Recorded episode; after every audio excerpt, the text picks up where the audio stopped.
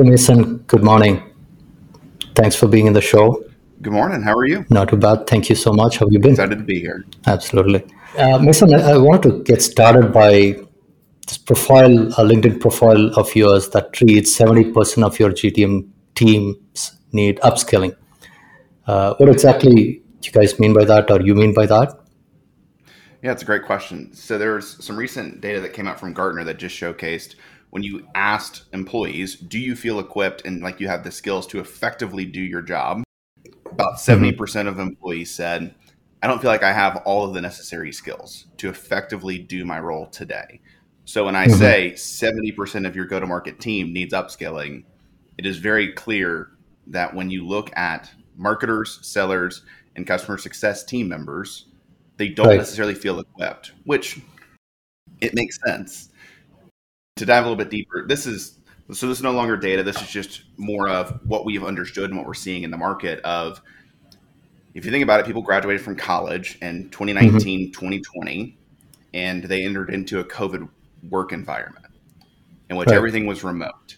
So you've got sellers that have only ever done remote sales. And hmm. now mm-hmm. we're seeing events coming back, we're seeing in person meetings coming back, and they're three, four years into their career, and they've never had to do an in person meeting. They've never had to do an actual in person conversation. They're used to being able to have their notes on their second screen. So they don't know how to even have some of these in person conversations, not because they aren't mm-hmm. talented and skilled salespeople. It's just literally they've not had to do it. So, I mean, that's just one prime example of the fact that people literally do not have the skills to effectively meet the modern needs of marketing, selling, and success. Makes sense. Uh, do you think it's it's for the new entrants uh, into the GTM space, or even the old timers? Because we had the shift, right? So people were used to doing physical selling, uh, maybe field marketing. Then for a period of two two and a half years or so, so they went back to digital selling and, and marketing. Right now, it's opening up and then coming back. So, uh, is it also just not the the fresh uh, folks that are coming into the the, the industry, but also the traditional or the uh, experienced people? Yeah, I mean, I, I would say it's generally across the board. Now, I, I gave the example of in person because that's something that we're actually at, at, at, Sales Assembly, we serve a lot of CROs, and that's kind of the main thing that they're talking about with their sales reps. But let's reverse that. You've got now a much more digital focused community. I mean, before COVID, there weren't nearly as many communities as you see today. Uh, I feel like there's a new podcast coming on the scene constantly. Like we have salespeople that are account executives, podcast hosts, and would identify themselves as content creators more than a salesperson because they recognize when we create content and educate our buyers, they'll buy from us. You did not see that in right. 2018. That just wasn't wasn't a concept. So now it I, I it's sure. both sides. So to be clear, because there was such massive I would say advancement and just a, a digitalization of the sales role. That's right. And then in the customer success role, because of remote selling, because of really just these remote teams, younger people are now having a struggle to go back in person because they just literally haven't had the experience. They didn't need that training.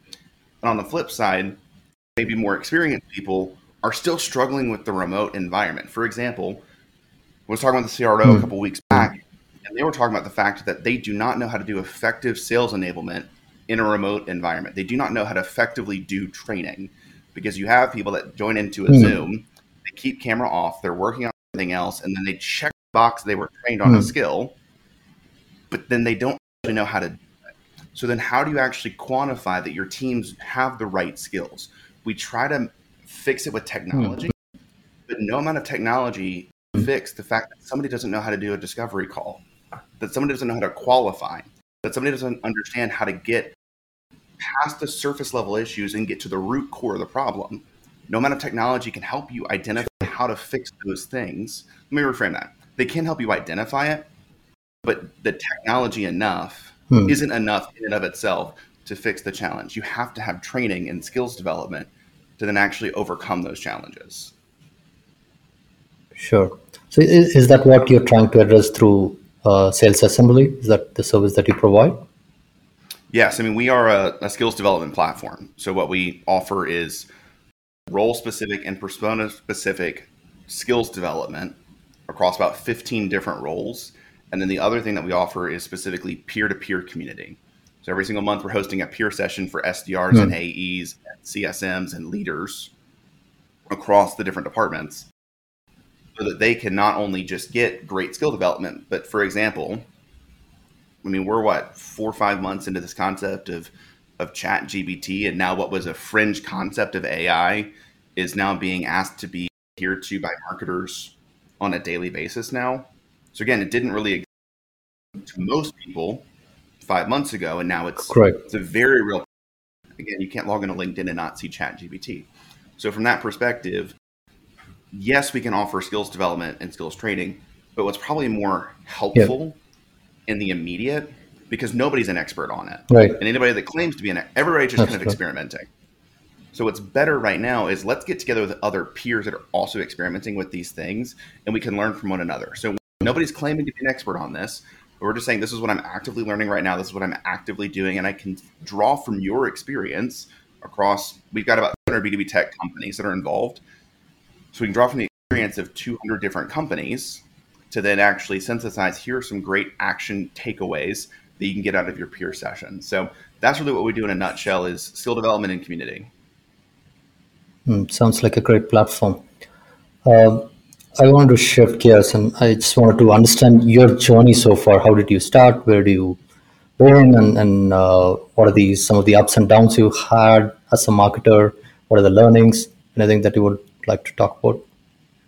Yeah, I mean, I, I actually got my start selling print ads in a parenting magazine in Mississippi.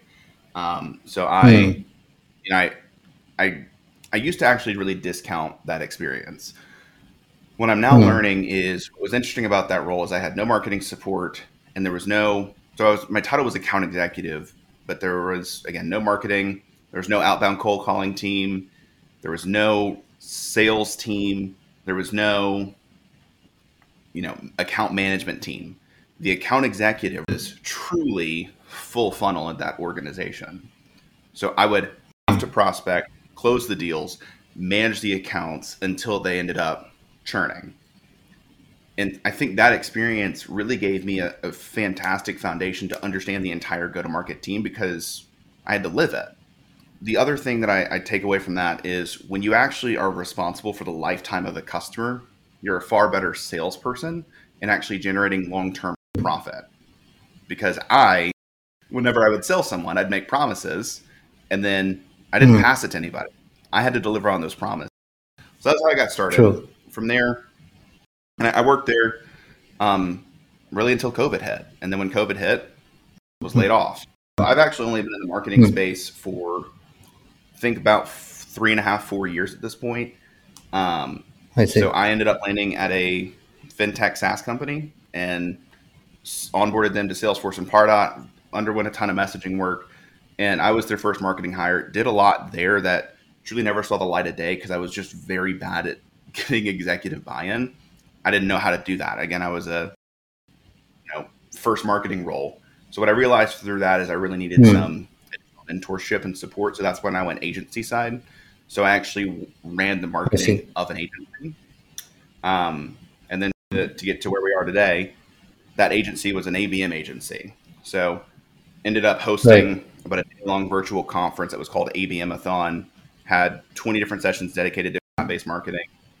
Um, apparently that that day long conference went really well uh, and helped us actually get acquired by the world's most awarded B2B agency. So I went from 25 person to a 600 person team and was running the marketing and sales of the ABM division of Gravity Global.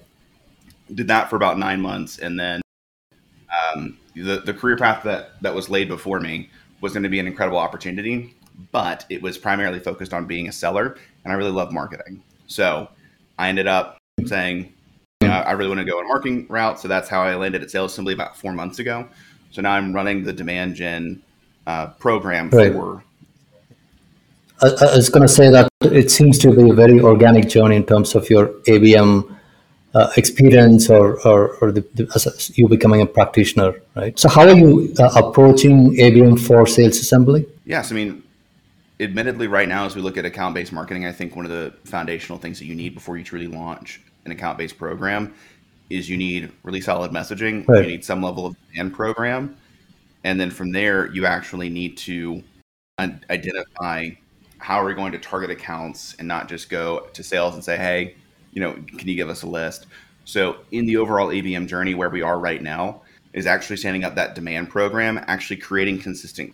And from there, the way that I've approached account-based marketing in the past is again, you you start with your total relevant market.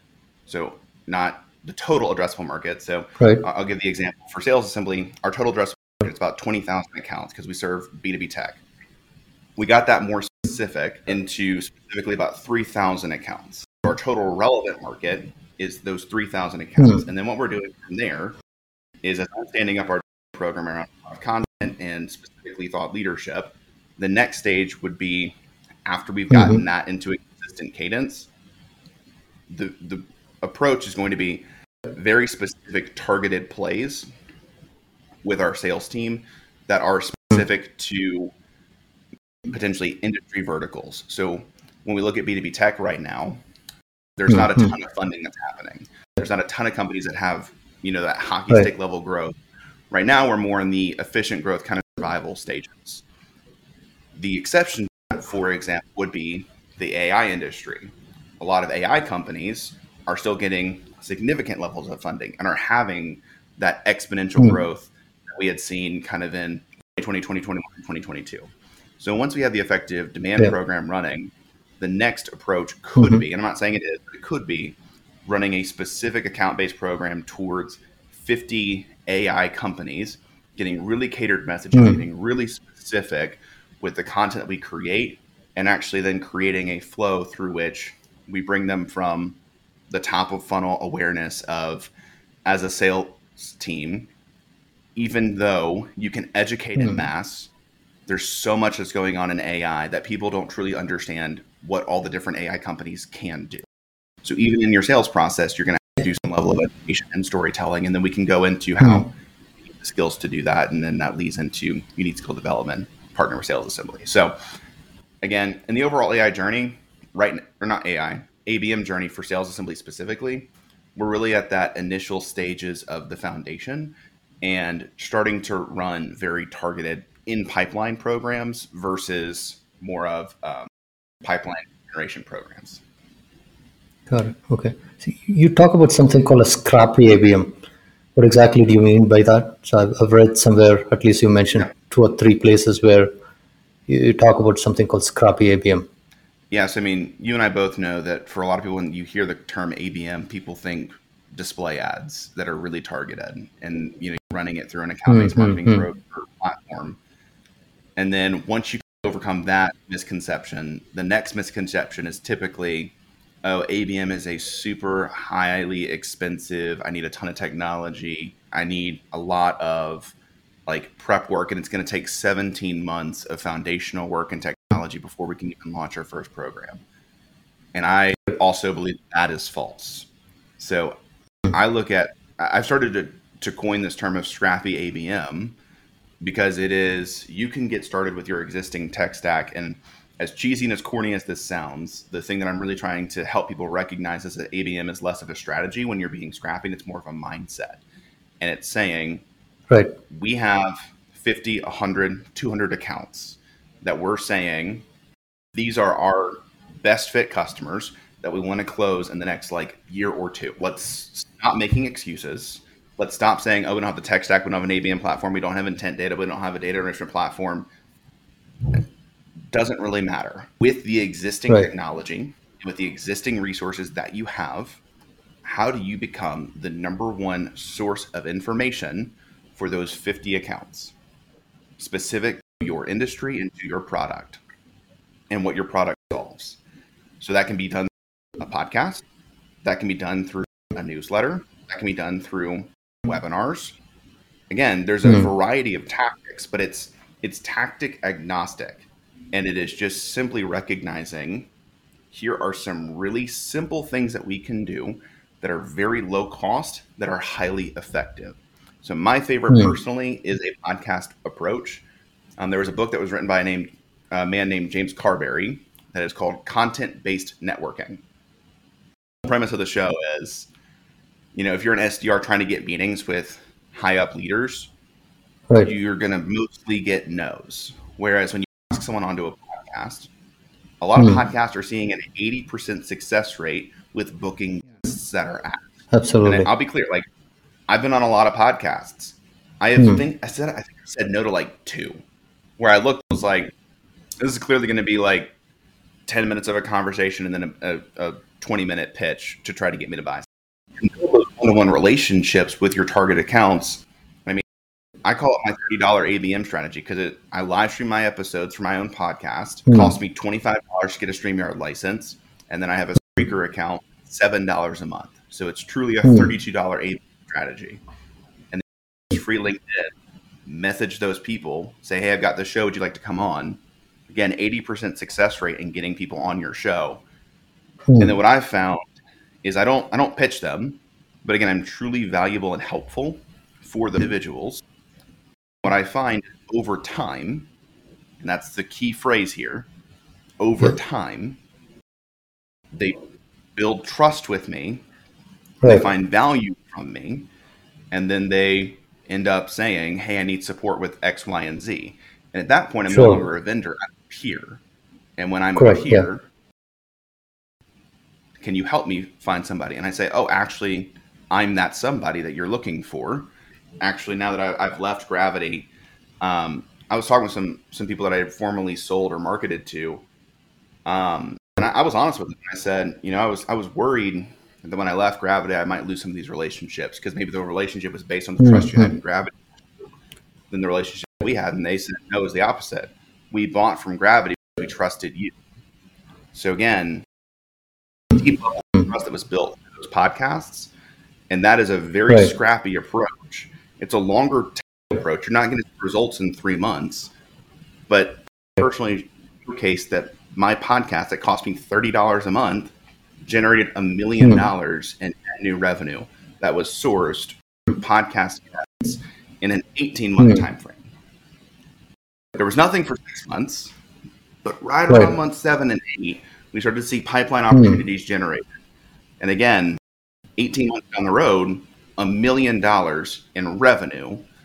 And I'm mm. going to be really bad at quick math, but I mean, we're looking at less than a $500 and maybe it's less than a $600 financial investment, and then the time to host an episode for an hour a week. So that's when I when I say scrappy ABM, like that's a highly tactical example, but it is just who is our target audience, who is our intended buyer, how do we build one-to-one yeah. relationships with those people, become known by right. them, become valuable to them, and then when they're ready to buy, mm. they'll like it no. Right. No, I completely resonate with what you're saying, and I think this has also been our approach.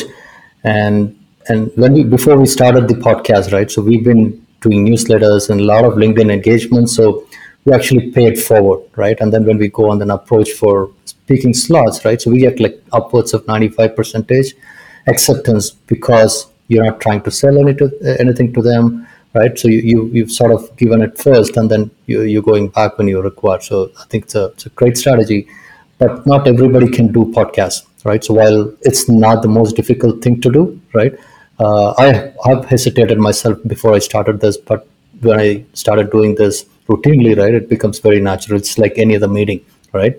But it's not something that everybody are willing to do or wanting to do. So, are there any other scrappy types of ABM tactics, right? So similar to this, but for for people who do not want to leverage this channel. Yeah, I mean, I, I've got plenty on that front, but I mean, before we we dive on to kind of this idea, I want to pause for a moment and just say anything worth doing is worth sucking at for a little bit. So I hear there's a lot of hesitation to being yeah. a cast host, being a speaker, um, or even being a writer. But right. the reality is, anybody that started at something was very bad at it at first. And then through maybe getting skills development or specifically focusing on training that side of them up, and then through a lot mm. of practice, They get a lot better. So if you go Yeah. back and listen to my first podcast episode where I was a host or the first podcast episode where I Hmm. was a guest, both of them are terrible. Absolutely. But Or so you think. this Or so you think. no, no, no, no, no. I know they're they're very bad. Um, like, so I'm not I'm not trying to like downplay. I mean, they were very objectively bad episodes. I didn't know what questions to ask, and when I was a guest, I didn't know how to respond to questions. Now I've done this for 2 Mhm. years, and I I guest on Right. podcasts probably two three times a month. I record four to five episodes a month for for other podcasts where I'm a host. I've just done it a lot now.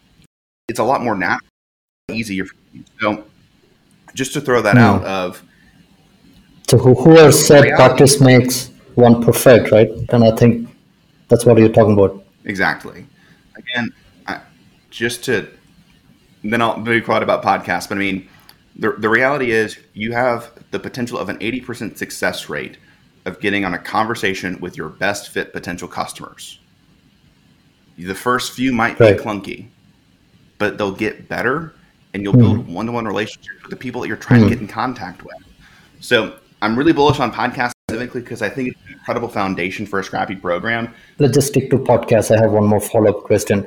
So let's say you, you get one of your best fit uh, accounts, right? Somebody, a decision maker from there. Uh, what are you trying to do? Are you trying to extract the problems? Or I know you're trying to build relationships, but in general, right? So what's the approach that you're taking?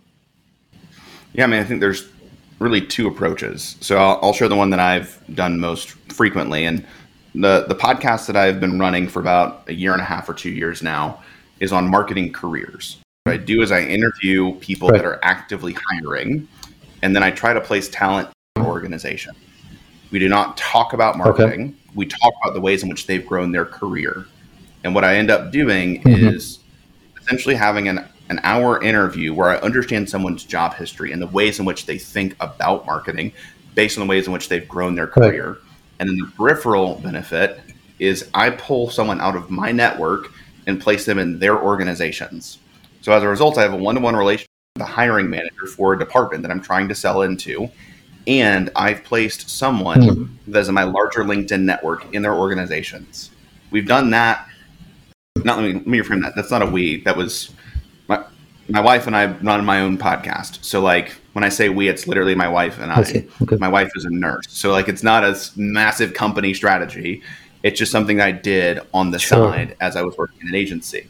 We've done that Hmm. 30 times, and of those 30, in a 12 month trailing time frame, I closed six of those accounts at a million dollars of value.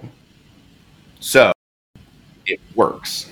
And again, it doesn't come does. across as it doesn't come across as salesy.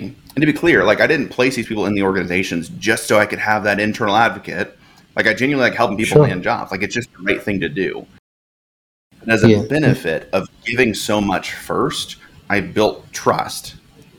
And then they Hmm. came and bought from me because I've been in their circle. I've been in I'm someone that's top of mind. So like a CMO that I've now known for two years that was a target account just commented on my Hmm. LinkedIn post this morning. And she is incredible. okay. And I, I genuinely Hmm. find her to be a, a friend in this community. But also, Hmm. she continues to, to work at organizations that I want to sell into, regardless of where I land. So, again, from that perspective, whenever she has a challenge, she knows she can just reach out to me. Like, I don't have to go and Sure. like cold call her all the time because we're actually friends. We just keep up every two to three months from now. That's that's one play. The other play is then what we're doing more of right now for sales assembly, which is we're inviting our target accounts on to talk about the ways in which they're up leveling their teams, talking about the ways in which they're actually focused on skill development. So it's not a Mhm. it's not a sales pitch. It is we are a skill development company. What we're talking Yeah. about is, hey, you are one of the most successful sales orgs in your industry. How are you specifically training and developing your team to be so successful? And we Right. make them the hero of the story. And we talk about how incredible they are. At the end of the day, nobody wants to come onto a podcast and hear, oh, your strategies are terrible. You should buy our Mhm. product. Sure. I don't want to call anybody's baby ugly. My goal is to encourage them and say, if you need supplemental and additional support, we're happy to help. But you Hmm. honestly have a great org. You're doing a lot of good Hmm. things. You know that's struggling. Maybe you could refer us their way. So again, it can be an immediate target account close. But the other thing that I found, in, especially in B2B tech, my target accounts typically know each other. It's a very small community. So even though I may not sell directly to that same target account, what I found is that Series B and Series C CMOs typically are in the same communities and may actually refer me to somebody else. So it can work one of either one of those ways. So that was a long-winded explanation for the ways in which you can build a podcast around um, helping your target accounts.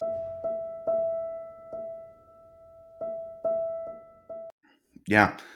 So if you go on LinkedIn, and again, this is admittedly a very LinkedIn focused strategy because I primarily serve an audience that is very active on LinkedIn. You can take this these principles and apply them elsewhere. But I'm gonna, for the purpose of getting very specific, we're gonna focus on LinkedIn.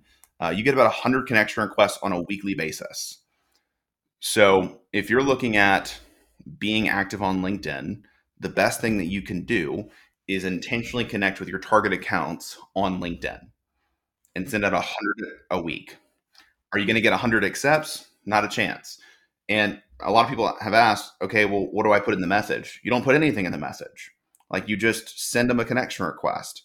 Two reasons. One, what the data has shown is that there's a higher acceptance rate on a blank connect request. And then two, it actually saves you time. So you can do more of it because I don't want this to take a day. Like this should take at most, you're sending out 20 a day. So Monday, Tuesday, Wednesday, Thursday, Friday should take you at most 20 minutes. Like, and that's that's really taking a long time. So that, and then the other thing that you do is you hit the bell on their LinkedIn profile once you start following them. And what ends up happening is whenever they post on LinkedIn, you get notified. So what you can then do is go and engage and comment and like all of their content. And I can't tell you the number of times in which, because I showed up so frequently in content and never sent a DM, again, if I show up every single time you post for three months and I never make an ask, they're typically reaching out to me and they're saying, Hey, I just want to say, like, thank you so much for engaging in my content. I'd love to hop on a quick chat just to get to know you. At which point, I've now created an opportunity where my target accounts are reaching out to me. And if three months goes by and they don't reach out, and you're like, all right, I really need to get on a call with them, what you've just done is for three months, no asks, supported and encouraged, and shown up for them. To where if you can, you can then, with actual genuine knowledge, you can show them. And this this is a quote from a good friend named Sam McKenna. She's huge on sales, but it's this concept of show me you know me. So don't just do cold outbound and say, "Oh, I see you went to X college. I sell a SaaS product." It's not personalization. But if you actually can truly show that you know them because you've been engaging their content for three months, then when you send a DM, you actually present as someone that is kind and friendly and encouraging and supportive and knows them. And it's not a false perception, it's a real relationship. Now, the question and the pushback I always get is, man, three months is a long time. Like, that's a whole quarter. The pushback I then give is, yeah, but you're not hitting your numbers this quarter. So, what are you going to do differently that'll make you hit your core numbers next quarter? And if you only focus on hitting short term results, you will not get the compounding effect that you get from actually focusing long term. So, yes, I know short term is, is a difficult challenge. So, from an ABM perspective, here's a short term play that then gives you more of the runway to do some of these more long term things. And the best short term plays are always looking at your closed loss pipeline or your the the deals that just completely ghosted. Or when I was when I was an account executive, the only thing that we actually did was prospecting within our existing CRM because what we could see within our existing CRM is there's a much higher likelihood that they are at least brand aware. So I look at sales, we have 200 customers, and probably within those 200 customers, I would say there's 7,000 contacts that are associated with our skill development content. We have roughly 38,000 contacts within our CRM. So if I just prospected within our CRM database, as opposed to going out, there's a much higher likelihood that somebody in our CRM is brand aware because somehow they got in there. Now, granted, if you got dirty data and you've got somebody that was really, you know, trigger happy and just bought a ton of lists, like that's going to be a challenge. But again, I'm talking likelihoods. So if they're in our CRM, they're much more likely. So those would be the two places I would look for short term results while you also build out more of a long term approach to intentional connections and content and uh, engaging with your target accounts content.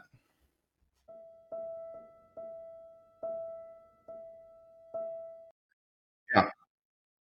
So I actually don't want to recommend a template because here the goal is not that we templatize the approach. The goal is that after three months of someone's content and actually showing up in a genuine way, you would know what to say. I know that sounds like a cop out answer, but none of the DMs have looked the same. Like all of the DMs are very specific and tailored to that individual because, again, through the comments sections, we've been having conversations. So I'll, I'll give you an example. I just sent a DM literally last night, and what the DM looked like was something very specific that they've been posting about for three months. And I said, by the way, I can't believe this is the first time we're messaging. I feel like we're already friends because we've been engaging in comments for three months. So now the DM has nothing to do with skill development. It's not even on the radar right now. But I'm talking about something that is a genuine thing that they are interested in because I'm building a relationship. So there's that. Um, the other idea, if you wanted something, the, the other thing that we're doing is again, the, the flip side is once you've connected with your target accounts and you're actually engaging with their content, there's a much higher likelihood that they will then also engage with your content. So one of the things that we've been doing for Sales Assembly is a more templatized approach around specifically doing outbound towards people that engage in our content. So that looks like something to the extent of hey, thanks for love on my most recent post about X, Y, and Z.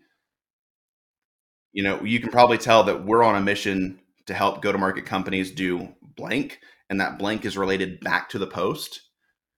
We actually set up this ungated product demo and tour that gives a taste of what the sales assembly membership could look like. Clearly, you're on top of this, but if you know anybody that's struggling with skill development for their go to market team, would you be open to sending them uh, this their way. We send that message. Three days later, we send another message that says, by the way, that post that I made was actually inspired by this other piece of content. If you want to dive deeper in that topic, here's a here's a deeper dive. And we link to that content.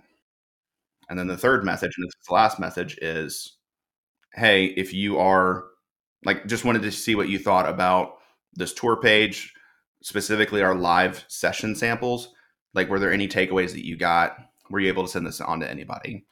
And if they don't reply to that, totally fine. But we sent three messages over the span of about a week and a half where it is specifically tying back to a very specific post, giving them additional content related to that topic that they engaged on, and then asking if they even looked at the page.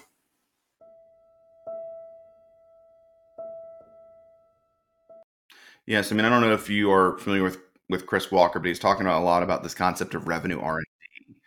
And you know, in the first episode around this concept of revenue R and D, or maybe it was this, I don't remember exactly what episode it was, but he talked about this concept of if your revenue programs are viewed like a product and you've got five stages. And stage one is did we get 10 inbound demo requests from an ICP fit person? And again, the time frame can vary depending on the the program. But like that's stage one. Did we get 10? Stage two is did we get $500,000 in pipeline in a single month at any point? Stage three is then did we get three consecutive months of $500,000 in pipeline? Yes or no? I view the transition from scrappy to scalable after stage three. Because at that point, if you are generating $1.5 million in pipeline on a quarterly basis, or depending on your organization, maybe it maybe again, for example, I sell a $30,000 product. So for us, we're a smaller team. We'd actually be happy with $500,000 in pipeline on a quarterly basis from a specific program. So, again, from that perspective, it may vary. But again, I would look at $500,000 per quarter or 1.5 million per quarter. And at that point, if your conversion metrics are holding the same and you're being able to actually close 20, 25% of that pipeline, you could then very justifiably say, we need to scale this program. And that can look like adding headcount, that can look like adding technology. There's a variety of ways that you can do that. But that transition happens when you're actually able to generate at least a quarter of in consecutive months of $500,000 for the quarter or 1.5 million for the quarter depending on your ACV. So that's that's my recommendation. And again, to your point, what what is it? Like how do we then transition it to scrap or from scrappy to scalable? It will likely look like a technology purchase because technology does really two things for you. It makes it to where you can scale specific channels easier and have better reporting on those specific channels. So you can run account based ads without an ABM platform. You can just leverage LinkedIn. Or, interestingly enough, if you've got a HubSpot instance ad extension, you can actually run list based ads in Google using HubSpot. So, again, you could actually do account based advertising in HubSpot using a list. So, again, there are ways in which, depending on your existing tech stack, you can do some very specific account based tactics. So again, I would then it's difficult to give an exact like how do you do it, but it is likely going to be either technology to fill in gaps from a channel perspective or a reporting perspective, or it's going to be headcount so you can actually do more.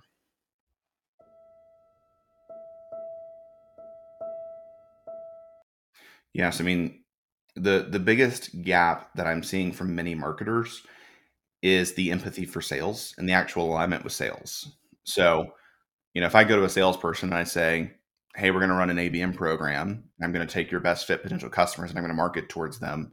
You know, when when I was at Gravity, we were working with some of the world's largest brands. Um, you know, GE Aviation, for example, or Embraer Air. Again, they sell jets, so their sales team, you know, their their ACV is literally hundreds of millions of dollars. So I, as a marketer, go to their sales team and I say, hey, I'm going to market towards your accounts. Selling a, a jet engine for GE Aviation is sometimes a literal 10 year sales cycle where the single rep is working on getting through procurement and building one to one relationships. So, again, as a marketer, if I'm going to that person saying, I'm going to market towards your contact so I can accelerate the pipeline and educate them. What I'm doing to a salesperson that has not worked with a marketer in the past as I'm saying, I'm going to play with your paycheck. I'm going to play with, I've been working for eight years. That's terrifying. So you need to have an empathy for sales. So, like, that's, that's not like a hard, tangible skill. It's, it's honestly again most marketers have the tactical skills to execute abm where abm falls down is the organizational alignment internally and the empathy for the other departments because abm is a very cross-functional approach to actually doing marketing. The other piece that is a little bit more tactical would be specifically around reporting. So because we're no longer measuring marketing typically on a clear handoff of you generate an MQL or you generate a meeting and then marketing washes their hands of it and we're done. Marketing does in, in an ABM approach actually look at it through full funnel. So we're trying to actually get to a close. And then if your uh, good friend Leslie Barrett just released literally yesterday uh, the comprehensive guide to account based customer marketing. And I had a, a solid five page spread in it. So in that case, you're actually not just looking at pre-sale, but it's entirely post-sale focused. So again, then you need to have very good and accurate reporting to actually understand what is the impact that marketing is having so that you can then actually justify the expansion of a program or you can justify the existence of a program. Because what I just shared is when you move from scrappy to scalable, you need to have clear sourced pipeline. And if you can't attribute it to your program, then you're not going to be able to make the business case that this is working. We need to expand it. We need to double down here. So those would be the two kind of big areas of again organizational alignment, executive presence, empathy for sales, or empathies for cross-functional develop or cross-functional um, partnership, and then the, the, tactical side would be the ability to do effective and accurate reporting.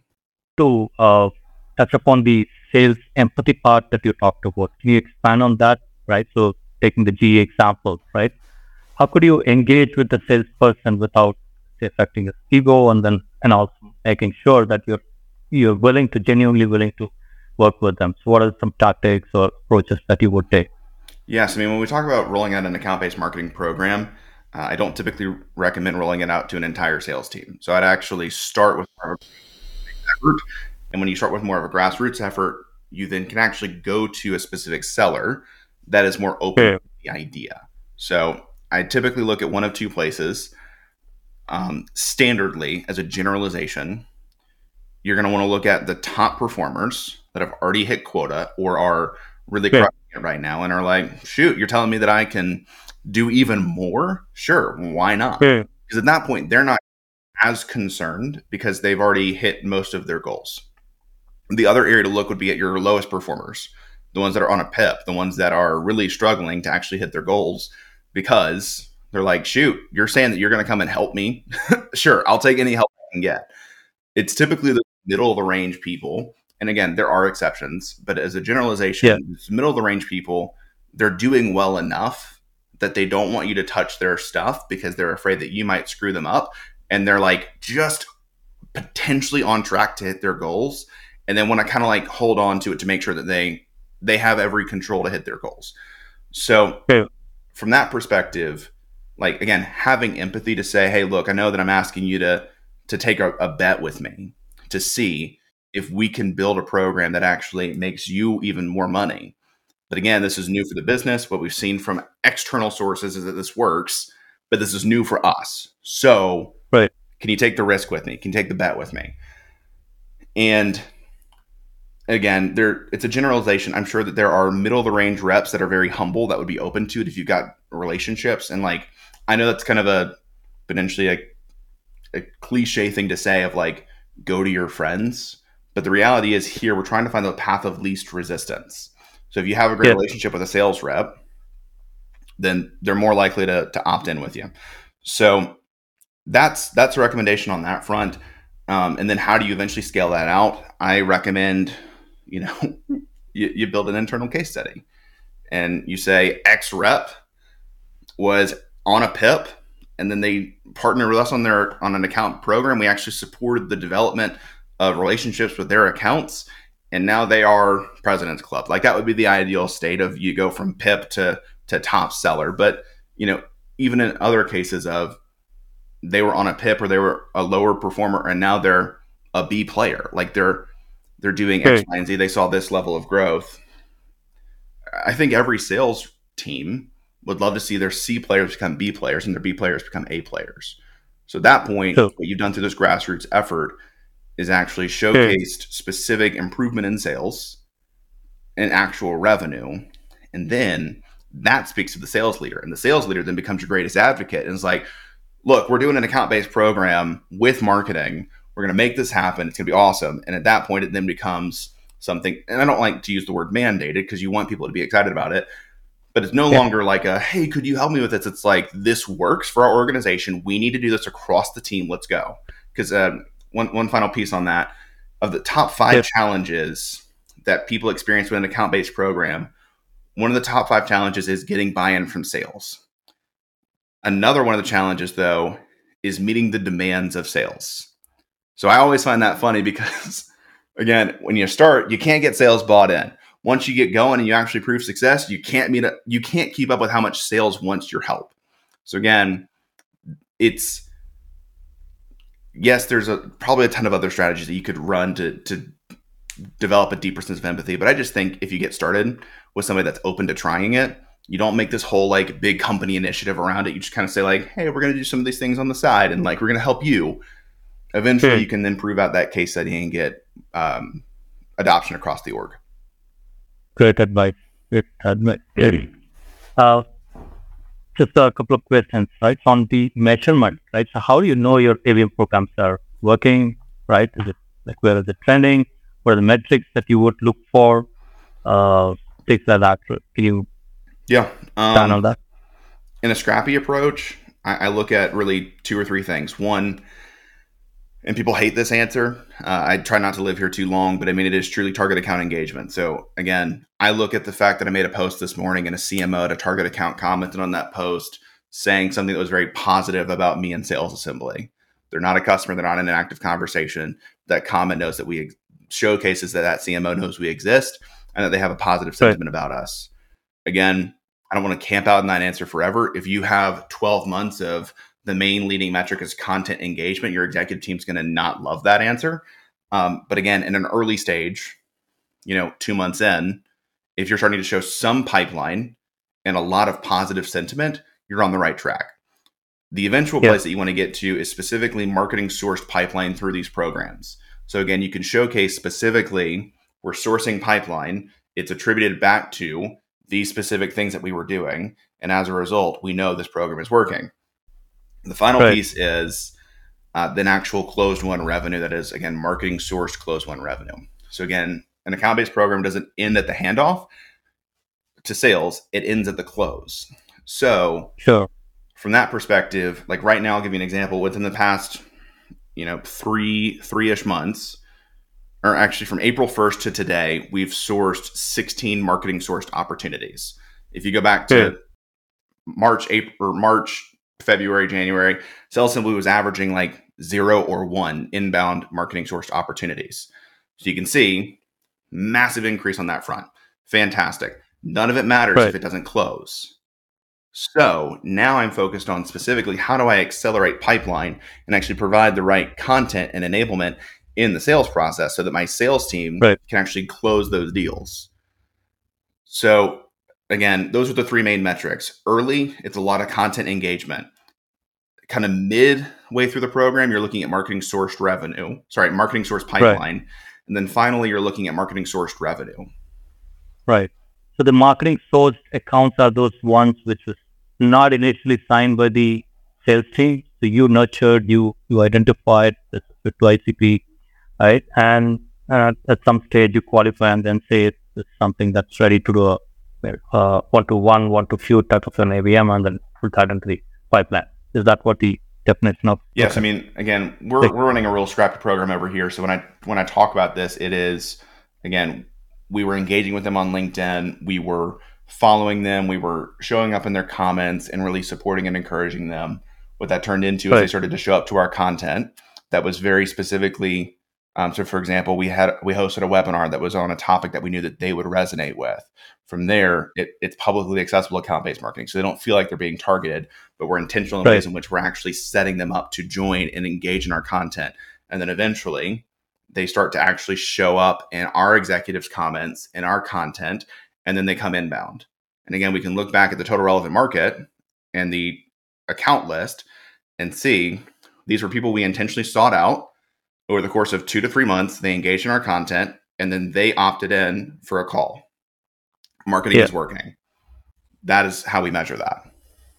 Okay, fantastic.